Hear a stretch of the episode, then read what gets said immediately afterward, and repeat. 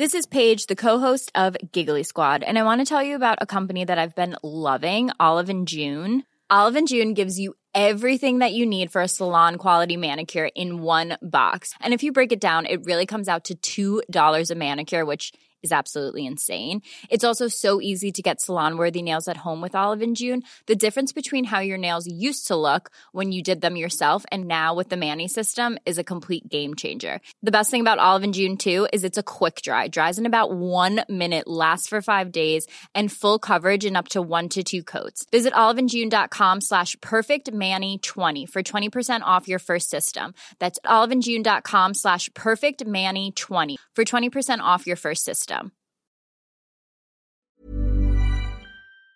Let's talk about tech. And could Taylor Swift be the catalyst for some actual meaningful regulation of artificial intelligence? What a sentence it is.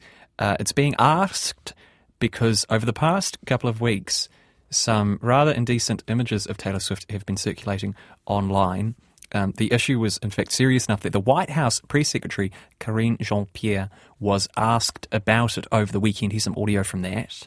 There should be legislation, obviously, to deal with this issue. But as I just stated, the president has taken action. Of course, Congress should take uh, should take legislative action. That's how you deal with some of these issues, obviously.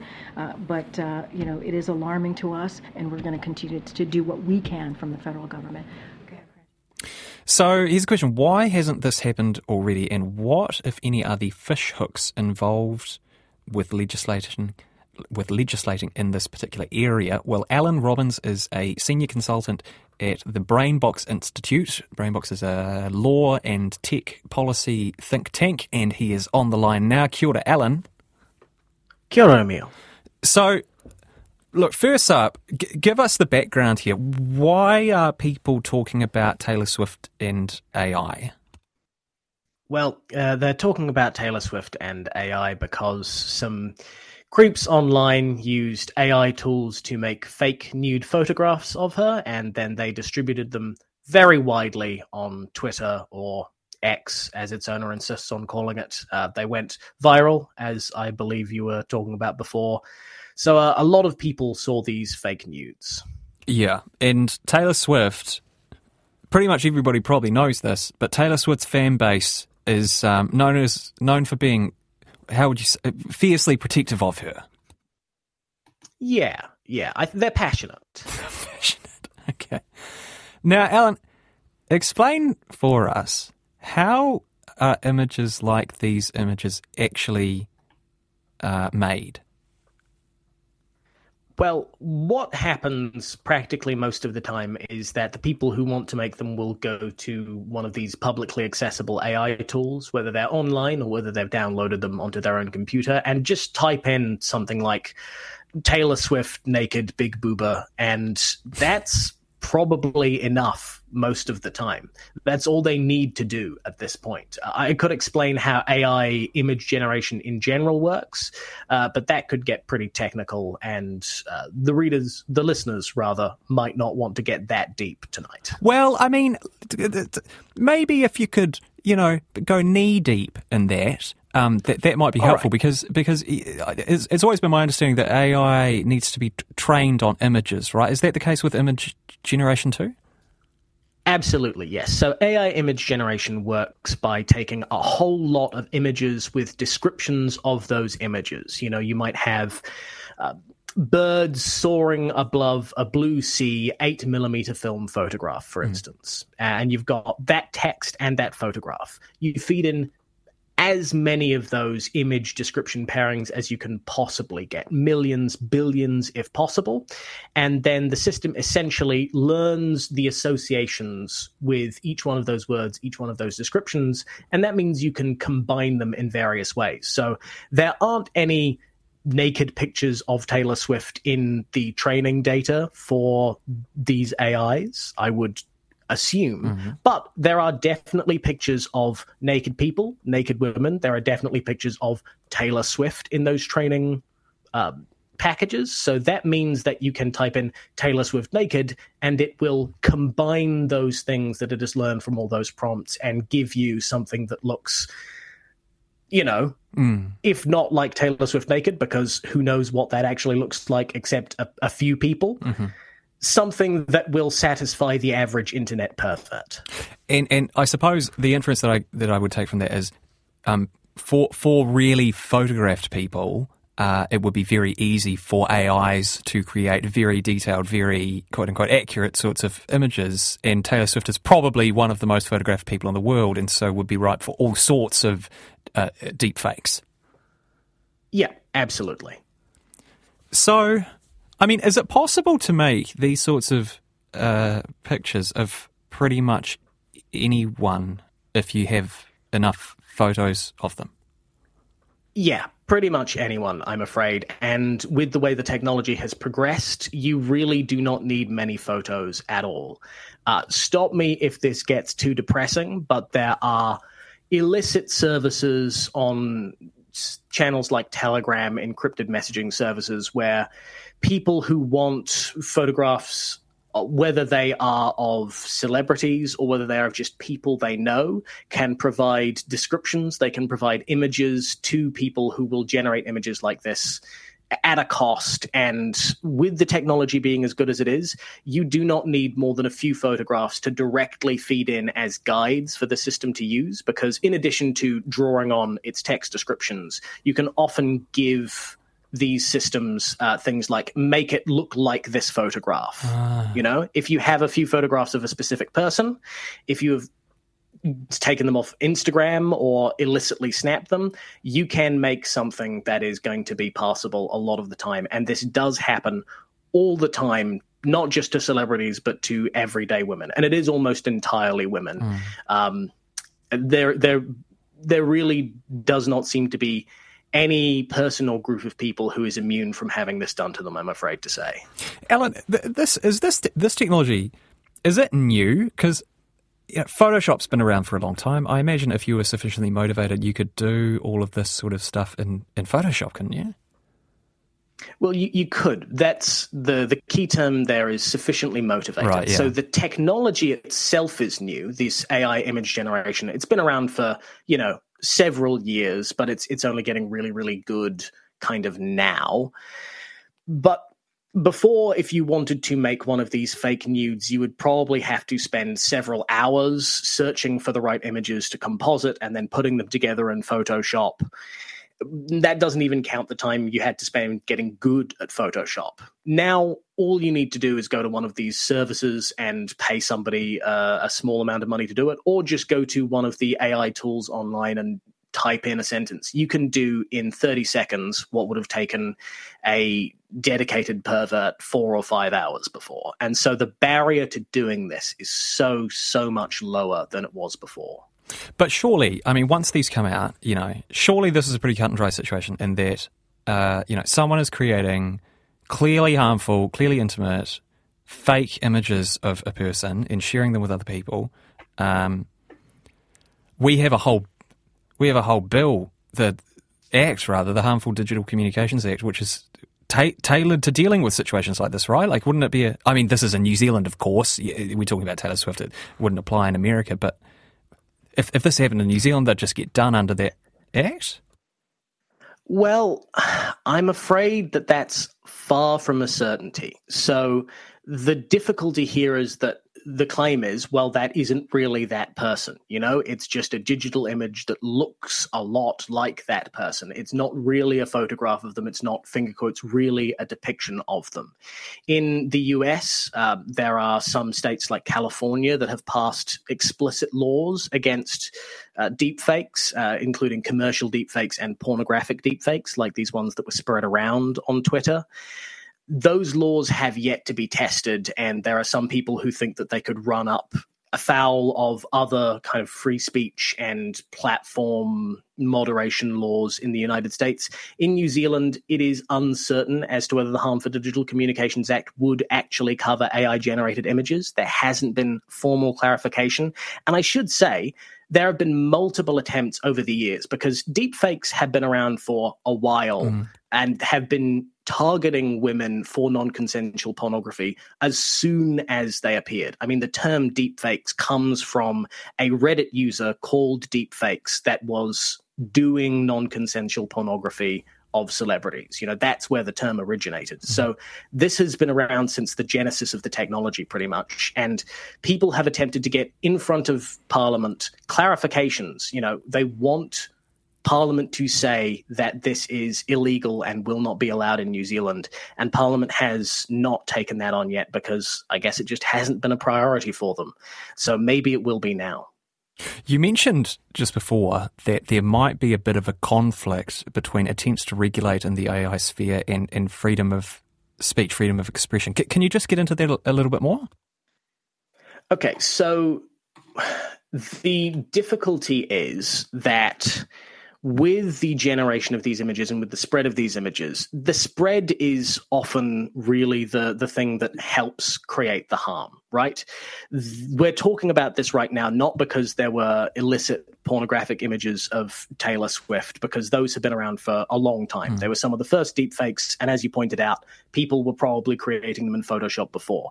They went viral because of changes on X or Twitter or whatever you want to call it, because it has gutted its moderation team, because it has refocused its recommendation algorithms towards controversial and engaging content, mm-hmm. and because there has been a scheme rolled out to pay people who post that controversial and engaging content. So it had all the requisite tools to get seen by a whole lot of people really, really quickly. And, you know, they're starting to try and take it, they're, they're taking it down now. It's imperfect. Probably it's still up somewhere on the platform, but it was it was up for many many hours before anything was done about it, and that's because of the changes with X, not the changes with the technology. Right. The issue faced by the Californian law is that in America and therefore in the rest of the world, uh, internet platforms are subject to something called Section 230 of the Communications Act, which basically frees websites that people the users post content on from liability for all the content that its users post right. uh, if it's not necessarily aware of it because you know, you can't expect YouTube, for instance, to be fully responsible for every single YouTube video somebody uploads uh, because otherwise the site would get taken down yeah. instantly. Yeah. Of course, there's bad stuff on it. They have to take it down as they become aware of it. And platforms are not currently legally obligated to look for this kind of material, so they should take it down when they see it. But trying to obligate them to look for certain kinds of speech to take it down is unfortunately something of a legal morass. And also, unfortunately, there are people who will react to literally any attempt to prevent anything from being said or done on internet on the internet and on social media as a the, the first step in a slippery slope to 1984 fascism mm. and will kick up a big stink about it. So I'm sure that there are people who are working on ways to prevent this from happening. Um, and legal recourse for the victims of it. But it is unfortunately because of all of these reasons, because these aren't finger quotes really depictions of the people because for everyday people who aren't recognizable celebrities there's always the dodge of the people who made the images to go oh i never intended for it to look like that person. Mm-hmm. i was just trying to create a sexy image and it happened to come out looking like this but are you saying that i can't draw a picture that happens to end up looking like somebody? All those sorts of things. It is a quagmire I, I mean, Allyn, I've just got a text in from somebody. Uh, we won't use the name, but it, it reads, uh, "This ha- what what you and I are talking about now. This happened to me last year. I found out someone mm. photoshopped naked images of me that they took from my Instagram photos. And I mean, what is what is a person's recourse in a situation like that? Unfortunately, the recourse is pretty limited. Uh, while you can reach out to platforms and try and get that stuff taken down. And I do want to mention there is a uh, there is a very good organization called Stop NCII or Stop Non-Consensual Intimate Image Abuse mm-hmm. out there that connects with people who are experiencing traditionally uh, revenge porn uh, and real images of them being shared without their permission. But I imagine that they are going to have to expand into faked images or at least connect with people who are because it's widespread already and it's only going to get more widespread. But you can approach the platforms, but at least in New Zealand, there is not settled jurisprudence on whether or not creation of those images is illegal and whether or not posting them is illegal. I would love to see that. You would think intuitively it should be. I think we can all agree that that's horrible mm. and that it's a violation and we should try and stop it. But there are no concrete legal levers for you to pull. There and, is. Oh, sorry. Go ahead. And and you know, uh, I, I think we can both agree that that's pretty bad. And the the text, you know, it's important to remember that while this is happening to Taylor Swift and we're talking about it, most of the people who are affected by it, if not necessarily by volume of images created, but in terms of the number of people who are affected and how much they are affected, yeah. most of the people who are affected by this are not celebrities. Totally. They're just ordinary people who do not have the kind of resources and support systems and access to remedy that a celebrity does. Well, uh, because I guess that's the thing here, isn't it? Is you know, the question of whether a case like this that involves one of the most famous people in the world, who has a pretty squeaky clean image, and as we've talked about, a pretty impassioned and protective fan base, whether that could actually be the impetus for meaningful. Like, it's not good that the world is, in particular America, is so celebrity obsessed, but, it, you know, I guess the question is could Taylor Swift save us from Skynet? Ultimately, could could could all of this actually contribute to meaningful regulation of AI? Uh, well, look, never say never. Uh, I'm not sure the connection between this and Skynet. Mm. Like creating non-consensual nude images is horrible, but it's it's hardly Skynet, and I, I don't think we're really close to Skynet, mm. despite what some AI salesman uh, will tell you.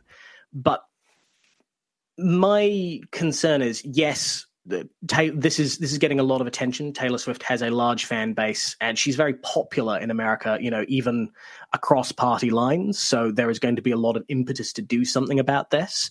And I imagine that there will end up being some kind of remedy for Taylor Swift and levers for people in her position in future to pull. Mm. What I worry is that that will be levers for celebrities and very wealthy people are able to pull and not necessarily recourse for ordinary people. So while I hope that this results in changes and that this results in there being more access to recourse for people who are the victims of this kind of violation. There is a risk that this just ends up being a move to make a big show about saving Taylor Swift yeah. and not about addressing those underlying problems and systems that enable it. Hey, Allyn, here's here's a question from a listener. It's actually a really good question. I should have asked this before. Um, the question is how how do we actually how do we know that these are fake if we don't know that there have been any naked photos of Taylor Swift taken? And I suppose the the subtext of that question is: uh, Are there telltale signs that an image is AI generated, or uh, are there things that you can do to to ensure that you know that an image is AI generated? Because you can see how someone perhaps um, an unflattering photograph of them is taken. Maybe it's an an MP doing something that they uh, shouldn't be doing, and the defense might be, oh, that's not me, that's an AI generated photo. Mm. Well, I will say right now, there are things that you can look for. I mean, people made fun of AI images having really, really messed up fingers yeah. in the past. But the thing to remember is that these systems are improving. They're getting better. They're being developed by the people who use them. And very often, the things that make them visibly AI generated are the things that are targeted to be corrected by newer versions of these systems. So I'll say right now, AI images, especially fake AI photographs, tend to have this very kind of glossy feel. Mm. Everything's a little bit too smooth. It's kind of it's it's out of the uncanny valley, but it's not fully out of the other side. Mm. You know, it's it's a little bit too symmetrical. There there are often sort of weird things going on with the hair or teeth don't quite line up. But don't get comfortable thinking that because you can spot a kind of AI sheen on a picture that you are going to be able to do that in the future because the hand thing has already largely been fixed, mm. and these other imperfections are going to be worked on in the future. So, in the future, it may be impossible to tell at a glance. Uh, there are people who are working on forensic tools to figure out whether or not pictures are AI generated, but those tools have historically not had a great hit rate and they those tools once they are created can be used by the people who are generating AI images to strengthen their systems. You know, you, mm. you set up a system generating pictures, put it into the detector, and get it to keep on making images until it makes ones that haven't been detected and that can't be detected by it. There are various ways of trying to mitigate these issues. Most of the reputable AI image generation tools created by commercial companies, they've tried to put in guardrails uh, to stop people abusing them. Uh, and they're talking about the possibility of watermarking the pictures in some way that mm-hmm. wouldn't necessarily be visible, but that you could scan it with a tool of theirs and it would say, Yes, this was generated by this tool, maybe at this time. But early tests say that those watermarks are easy to remove, uh, even if they're put in. And ultimately, there are a lot of these tools out there, and many of them are made by people who do not have the same sort of scruples and aren't building in those guardrails, which is why we've had this whole catastrophe with Taylor Swift. So, these images, I think we can be pretty sure that they are AI generated. Mm uh, also, because these images in question, people found the Telegram group where like the people were generating right. and sharing them with each other yeah. and then posting them to Twitter and being like, "I made this."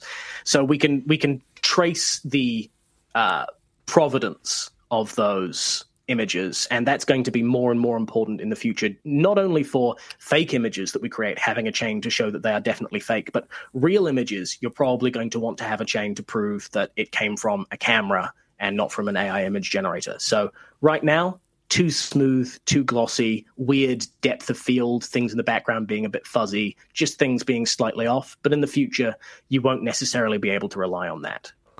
Allyn, there is a. We got about three minutes left, um, but there, there is a, a, a, wider sort of philosophical, perhaps legalistic um, context to this, right? In in the question of um, control, the control that people have over their own image and how that is used, what people's rights are in this kind of sphere. Um, is that a complicated mm. question? It it is a complicated question, unfortunately. Um, you know, from a first principle standpoint, it doesn't feel complicated. You know, people should be able to have control over their own body, their own image, their own voice, which is something that is increasingly uh, in question with AI voice generation. There are people who are you know creating uh, things that let you generate a Drake voice or mm. actors' voices all of these things are, I, hate to use the word morass again, but that's what they're running into. You have rights in theory. You know, everybody has personality rights. Uh, what they're called legally. There's the publicity right, which is the right not to have your image used uh, for commercial purposes without your permission, and um, publicity rights or privacy rights, the, the right to just not be represented in a way that you don't want to be uh, without your permission enforcing them can be hard. There are all sorts of you know caveats and ways in which technically things can be allowed. And look, I'm not a law. Oh my word, we may have lost Allyn Robins just then.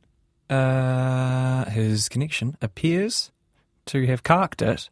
Um, we will see if we can get Allyn up, although there is just a minute and a half left in the hour. It seems as though Allyn is actually gone. Um, I don't know what he was going to say, but we were getting to something quite interesting there. Um, perhaps if we can't get him back this hour, I'll get him to summarise and then I'll tell you after the 10 o'clock bulletin. Botox Cosmetic, onabotulinumtoxinA, FDA approved for over 20 years. So, talk to your specialist to see if Botox Cosmetic is right for you. For full prescribing information, including boxed warning, visit BotoxCosmetic.com or call 877-351-0300. Remember to ask for Botox Cosmetic by name. To see for yourself and learn more, visit BotoxCosmetic.com. That's BotoxCosmetic.com.